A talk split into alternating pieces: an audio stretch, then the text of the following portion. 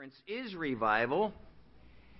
And I must say that for the church here in the United States today, I think that this is a, a very, very important topic. We have many churches, evangelical churches, that are orthodox in their doctrine, and yet they are dead or lethargic in their life. Those churches need revival. We have many churches that are big and prosperous, but they are shallow in their doctrine and shallow in their Christian life. And those churches really need revival. Uh, there are many churches today which are historically evangelical, but they are drifting in some important, even essential doctrines of the faith. There are, there are some churches where they have given up the doctrine of eternal punishment. There are some churches that are questioning the doctrine of justification by faith and saying that the reformers really had it wrong. And those churches need revival. Our society has less and less Christian influence today, and more and more Christians are under attack. We live in a society that needs another great awakening. We're living in a society that needs a revival. When I look at the history of the church and what God did in Europe at the time of the Reformation, and when I see what happened in the 1700s under Jonathan Edwards and George Whitefield, and then if you go to right around the beginning of the 19th century, right around uh, 1800, uh, um, there was a a great work of God at all of these times. And, and I read these and I cry out, God, why not? Why not today? Why not among us? Give us that kind of awakening where many people get serious about spiritual things, are convicted of their sins, and are concerned about the, their eternal destiny, and want to know you as a true Savior. Now, the topic that I have been given is the topic of understand God, understanding God's sovereignty in true revival. Now, before I turn to the scripture uh, on this particular subject, let me say something about my own testimony because I think it has a bearing uh, on this particular subject. The nearest thing that in my life that I have come to in my life to what I would call a, a revival was what happened when I was in New Jersey in high school.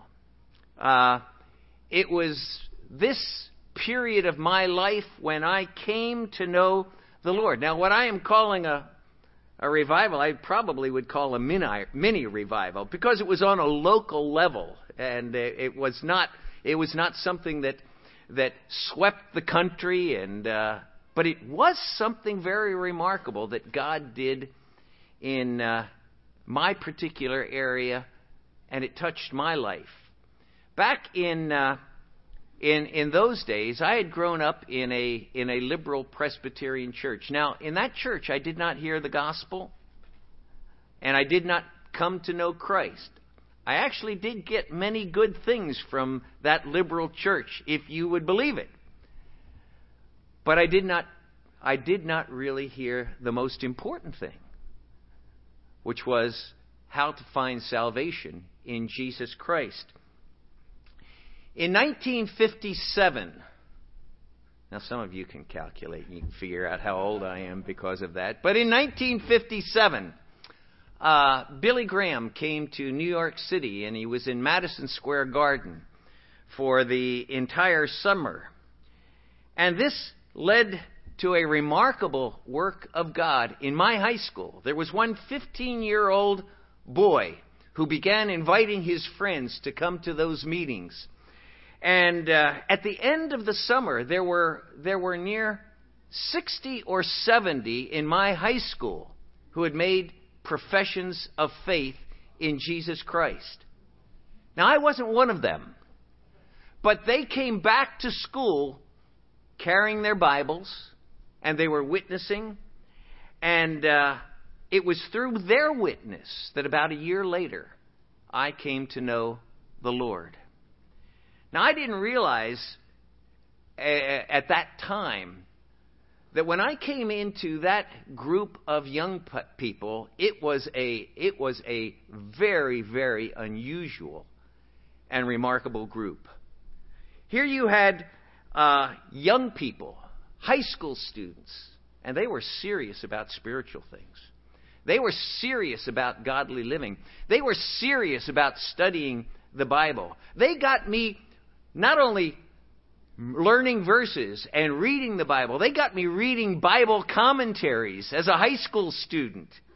And so I read uh, William R. Newell's commentaries on Romans and Hebrews and Revelation and, and uh, A.W. Pink on uh, John and the life of David and some of these great, great works that just had a had a, an impact in my in my in my spiritual life.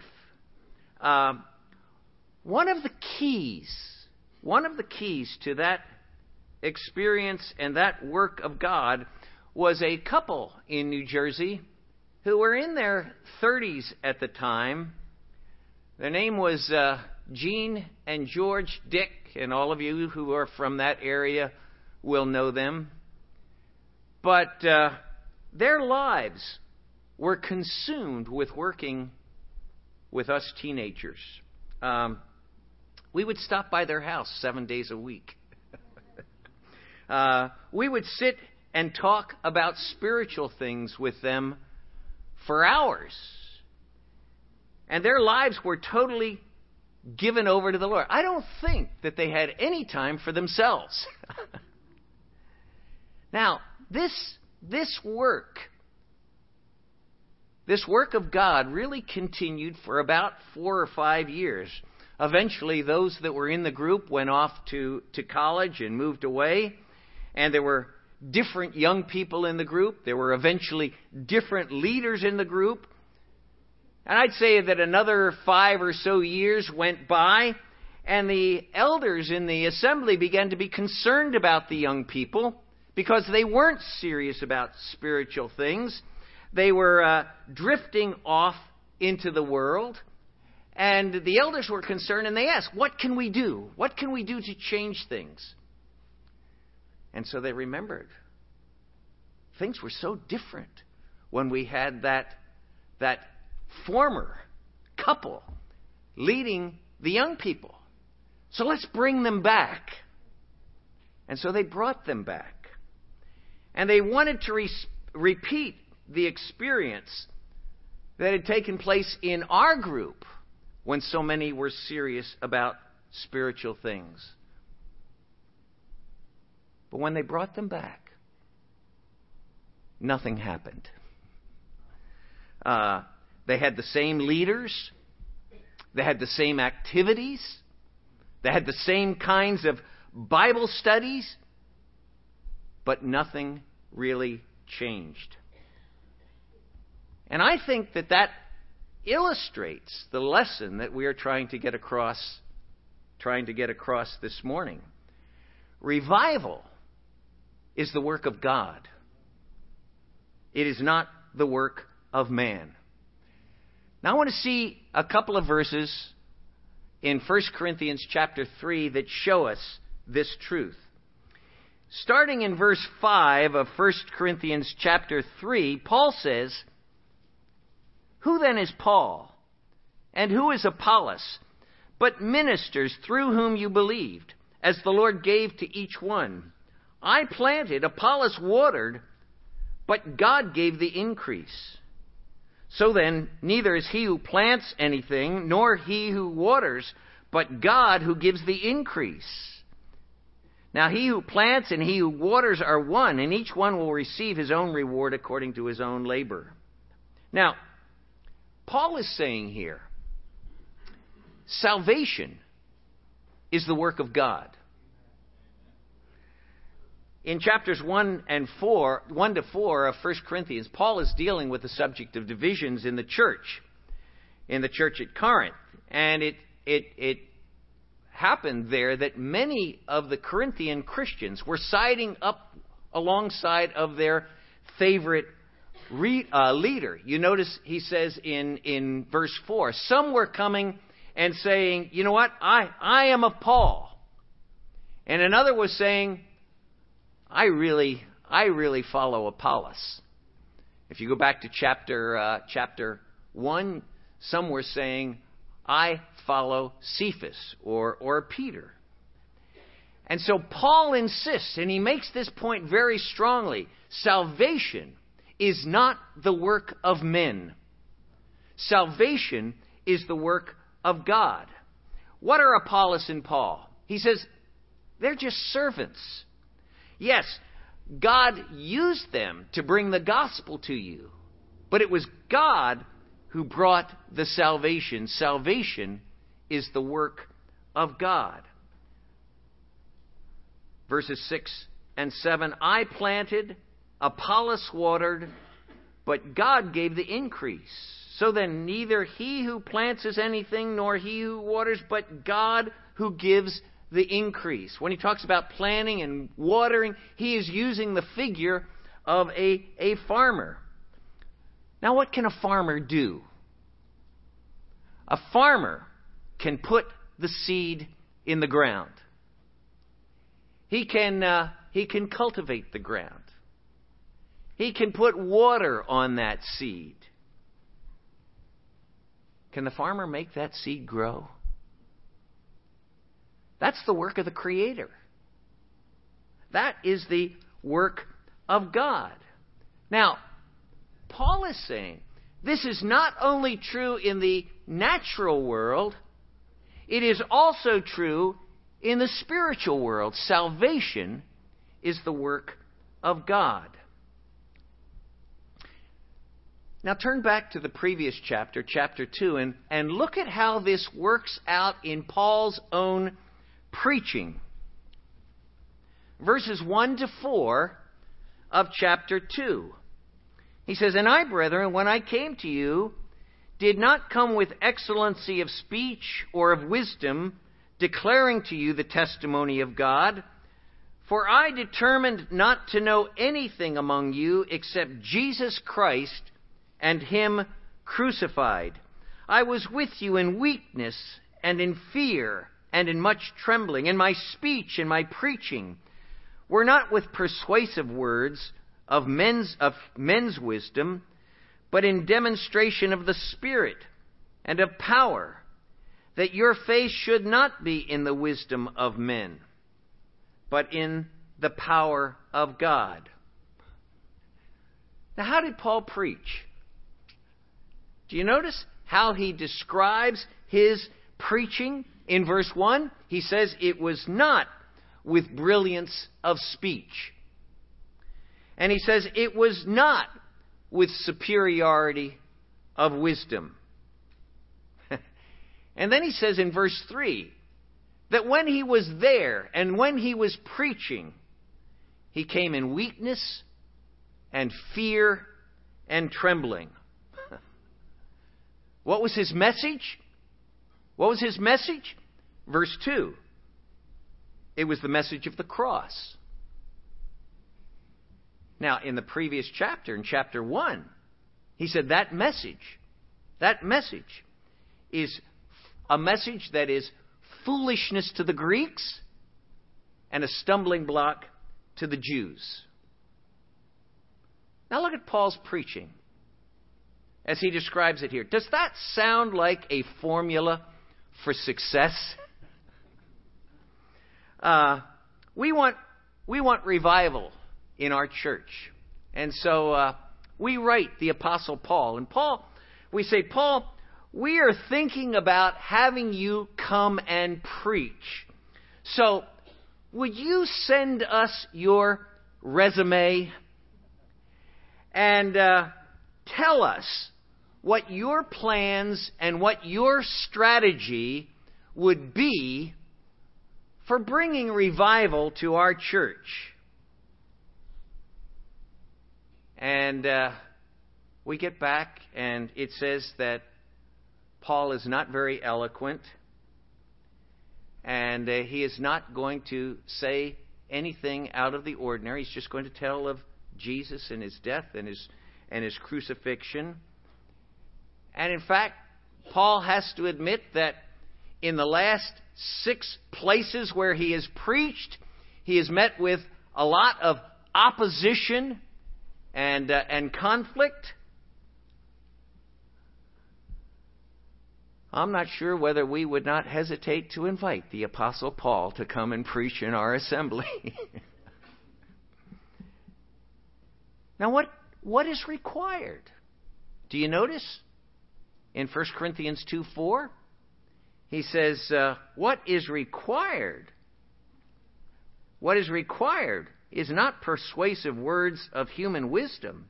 What is required is the demonstration of the Spirit and power. That is what is needed.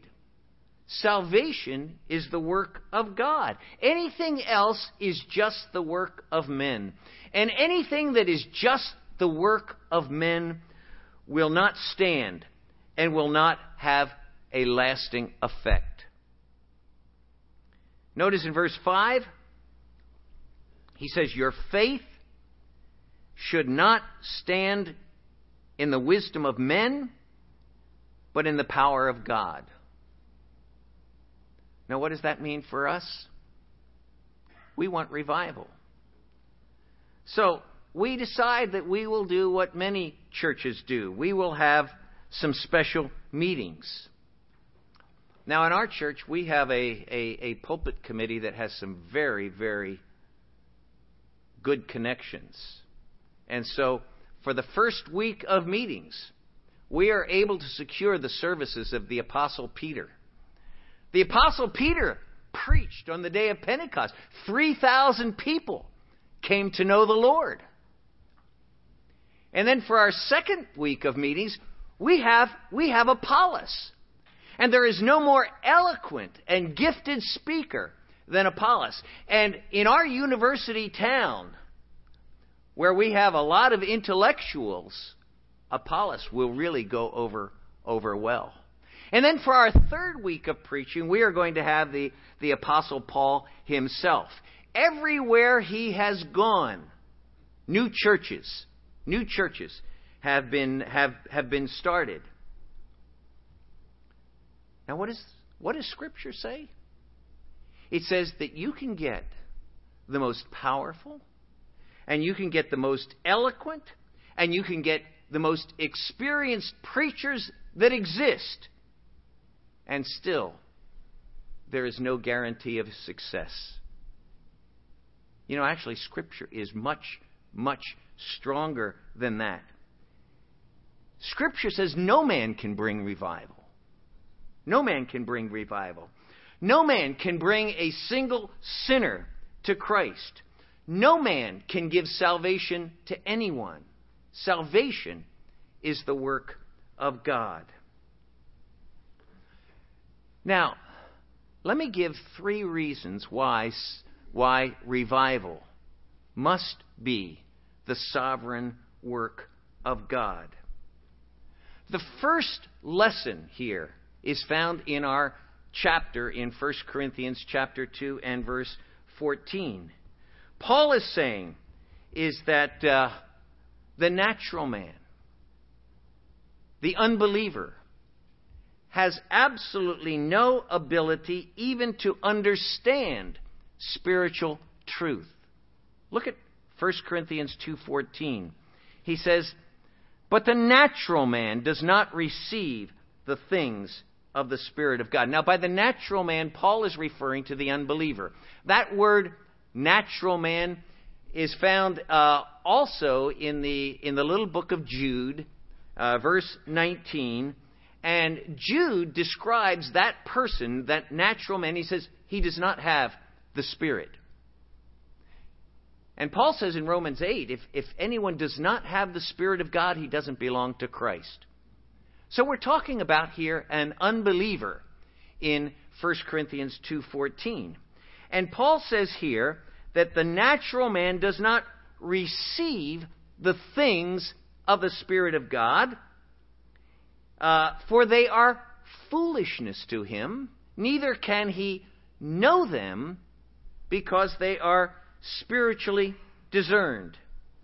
So, when Paul says the natural man does not receive the things of the Spirit of God, he can't know them, he's not talking about knowing intellectually.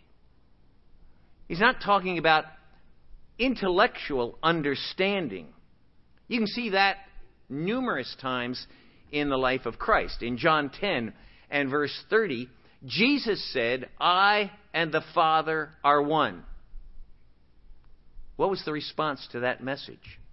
It says the next verse the Jews took up stones to stone him. Why? They understood what he was saying. They understood that he was claiming to be uh, divine.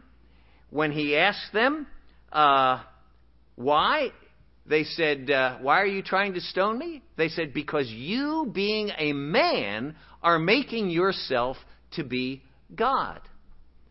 They understood his claim, but they rejected it.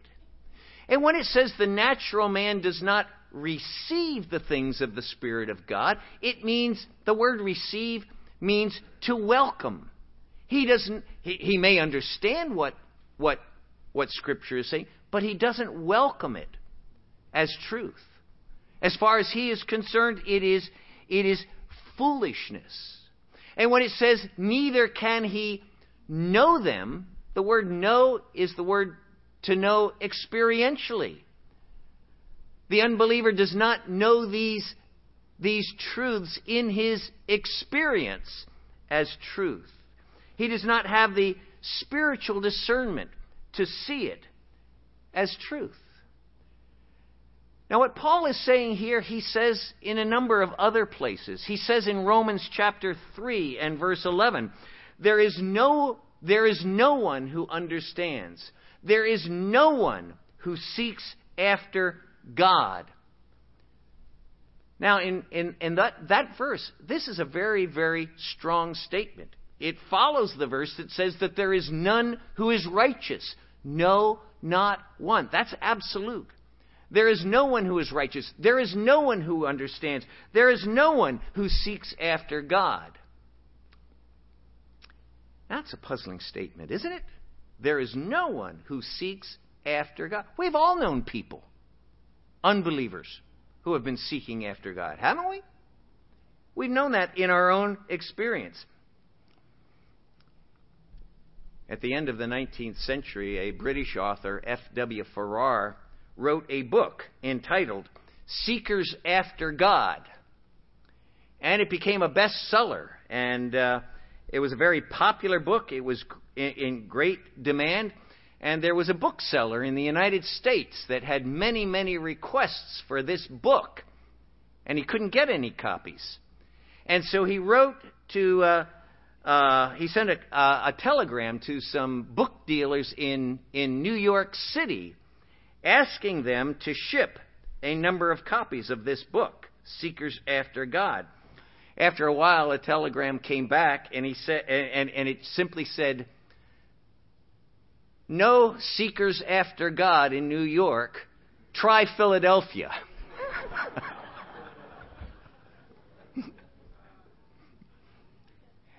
I said, we know people who have been seeking after God. What is that? What, what does this verse in Romans, Romans tell us? Paul is saying in Romans 3 that no one seeks after God by himself. When we seek after God, it's not because we have taken the initiative to seek after God. It is because God has taken the initiative to seek after us. If anyone is seeking after God, it is because God is seeking and drawing that person to himself. In fact, the Lord Jesus said, in John chapter 6, in verse 44 No one can come to me unless the Father draws him.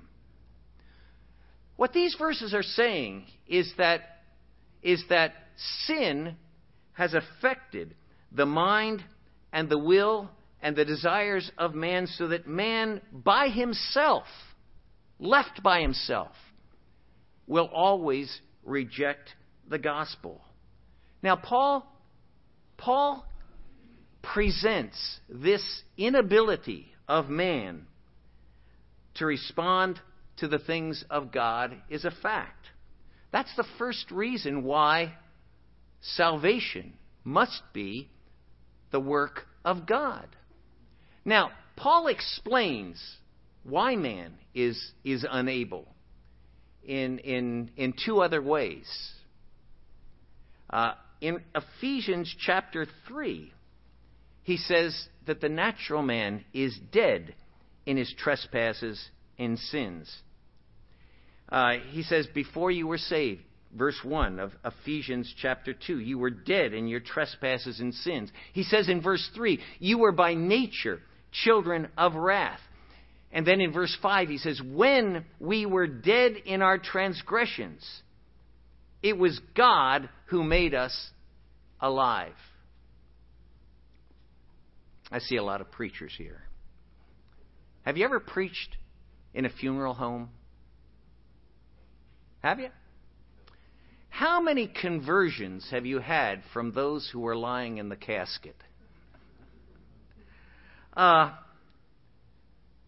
those who are dead physically cannot hear or respond to the gospel. Paul is saying that those who are dead spiritually cannot hear or respond to the gospel. It requires a supernatural work of God. Now, I, I want to pause here and uh, I want to emphasize that what I am saying is, is general evangelical truth that has been agreed on by, by Bible believing Christians over the centuries. This is not Calvinism versus Arminianism. This is something that both Calvinists and Arminians have historically agreed upon.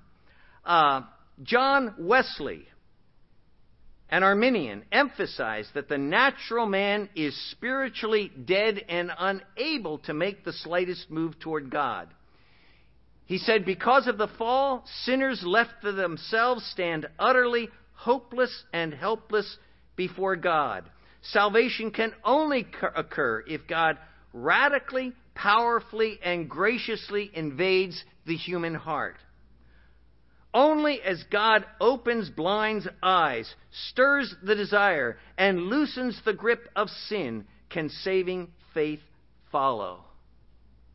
That's what Bible believing Christians have historically agreed. And that is why the natural man cannot understand spiritual truth and rejects it. And there's another reason why the natural man rejects spiritual truth, and that is there is a spiritual warfare in which Satan is active and is active in keeping the natural man in his natural state. This is what Paul says in 2 Corinthians chapter 4 and verses 3 and 4. He says, uh, If our gospel is veiled, it is veiled to those who are perishing, in whose case the God of this world has blinded the minds of the unbelieving so that they might not see the light of the gospel of the glory of Christ, who is the image of God. Satan blinds men. He wants to keep them in darkness. Christ is the light of the world. But what good is light for a person who is totally blind? It is only God who can shine in the hearts of those who are blind and in spiritual darkness. It is only He who can open their eyes to see. And that's what He does. That's what Paul says in verse 6, 2 Corinthians 4 6. He says, For God who said, Light shall shine out of darkness, is the one who shone in our hearts to give the light of the knowledge of the glory of God in the face of Christ. Why do we see the light? Because God has opened our eyes And without that supernatural work, no one would ever turn to Christ. Charles Wesley expressed that truth in his great hymn, And Can It Be?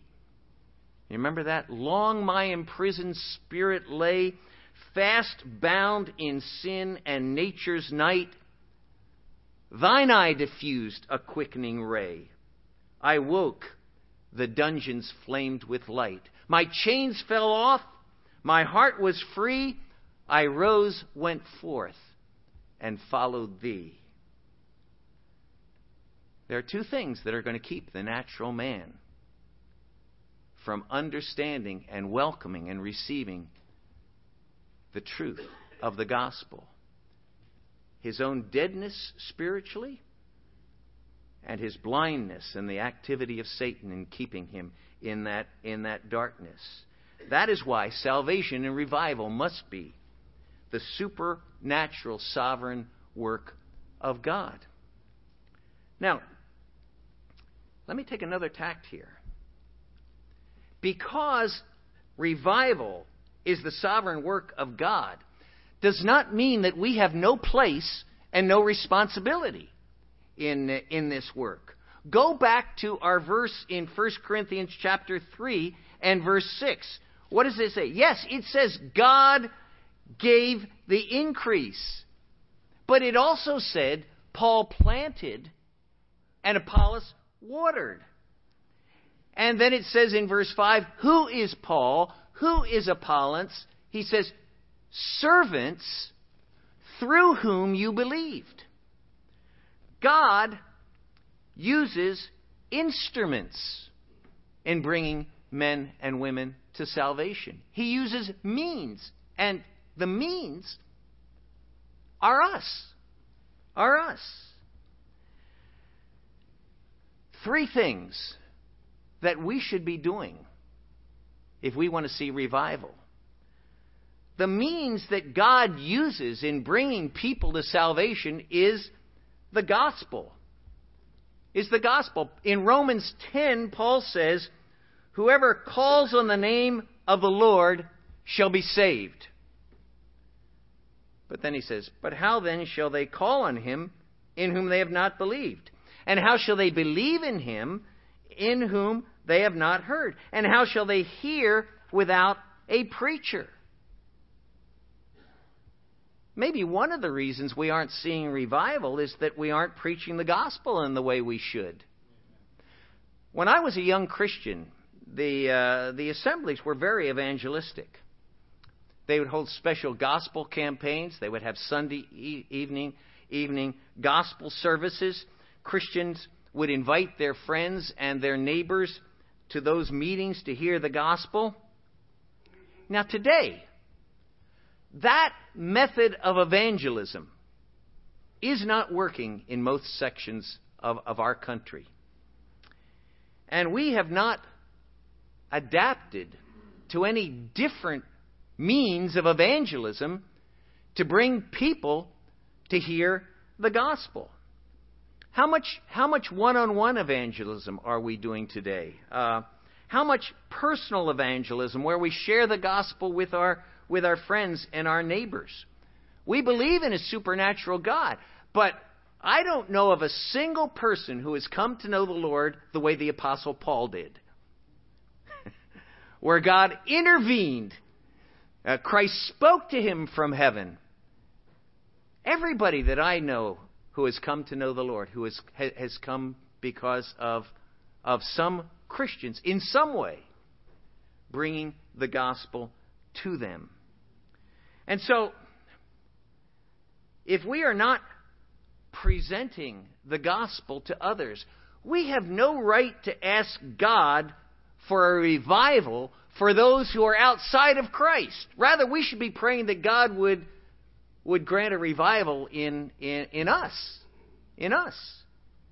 Now, the second thing that we should be doing, the second thing, if, if this is a sovereign work of God, the second thing that we should be doing is praying. And Paul specifically says, Colossians chapter 4, verses 3 and 4, he asks the Colossians to devote themselves to prayer. And uh, one of the things that he asks them to pray for in uh, Colossians 4, verses 3 and 4, is that God may open up to us a door for the word, that we may speak for the mystery of Christ, for which I also have been imprisoned, in order that I might make it clear in the way that I ought to speak. That's a prayer that should be on our hearts. That God would open up to us a door, an opportunity to, to present the word, to speak the gospel. And Lord, as I speak the gospel, we should be praying, Lord, would you open up hearts? And would you open up eyes to see the truth? Overcome the enemy so that he might not be successful in keeping people from Christ. Now, there's a third thing that I think that is really required if we want to see revival. And that is what I would call sacrificial effort.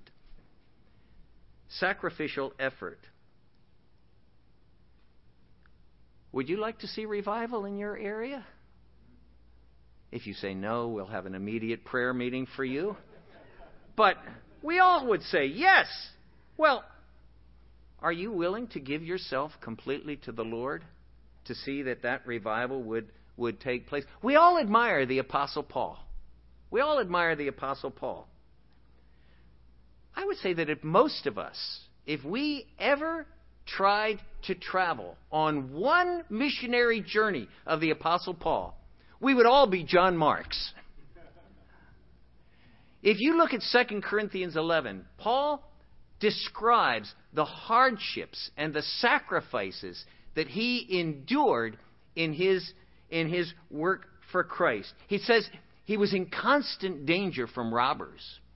He says he was in danger when he was on the sea. He was in danger when he was in the cities. He was frequently thrown in jail. He was often beaten and scourged. Now, we may not, we may not suffer the same kind of, of physical persecution, but how many of us would be willing to sacrifice ourselves, even like my youth leaders, Gene and George and George Dick? We would stop by after school on the spur of the moment. Uh, we would stop by on Saturday night just when we didn't have anything. We never, we never called ahead of time. Uh, we never asked whether it was convenient or inconvenient for us to come over to, to their house. They would sit and talk with us for hours. And there was never a hint that they conveyed that we were inconveniencing them. They had a tremendous impact on my life. Why? Because they were willing to sacrifice themselves to serve the Lord. Revival must be the supernatural work of God. And there are times in the history of the church that God has chosen to work in an unusual and, an ex- and in an extraordinary way. We would like to see that in our churches, but are we sharing the gospel? We can't expect revival without believers actively presenting the gospel? Are we praying? Really praying? I'd like to think that we are, but I really have my doubts. Are we saying, Lord, my life, my time, my money, everything that I have is yours? Let me tell you a story in conclusion about the wonderful way God can work. It's a story that is told by uh, Wayne Messerly in a book called The God Awakening. It was in 1970. It was in Stratford, Iowa, a town of 750 in the middle of nowhere in central Iowa. If you wanted to have, if you wanted to see a revival, I do not think that you could pick a, a place that would be more unlikely uh, than, than Stratford, Iowa. Wayne and his wife Carol weren't close to any assembly. They lived out in the country. And so, over a number of years, they broke bread in their own home, basically with their own, own family. And they prayed for their friends and they prayed for their neighbors. And when God began to work, they were available. This was back 1970. That was back in the days of the hippie generation. The Vietnam protests, long hair, hard rock music, uh, mind altering dr- drugs, LSD, everything that the older generation hated. And God took two of those teenage hippies, created an unrest in their heart. He brought them to a knowledge of the Savior, and he brought them to the house of the Messerlys. And that was the beginning. Those two young men very soon were over at the Messerly house every day. They were talking with their friends, and they were bringing their friends over. And the Messerly, Messerlys fed them. They answered their questions. They opened their Bible. They got involved with Bible study with them. And the, and, and the group kept growing in their house and in the surrounding towns. Hundreds, hundreds came to know the Lord. Eventually, an assembly of 150 people was established, and it's still going on very, very strongly today. But this was a work of God. This was a work of God. Young people were convicted in their hearts, and they were anxious about their sin, and they were anxious about their eternal destiny.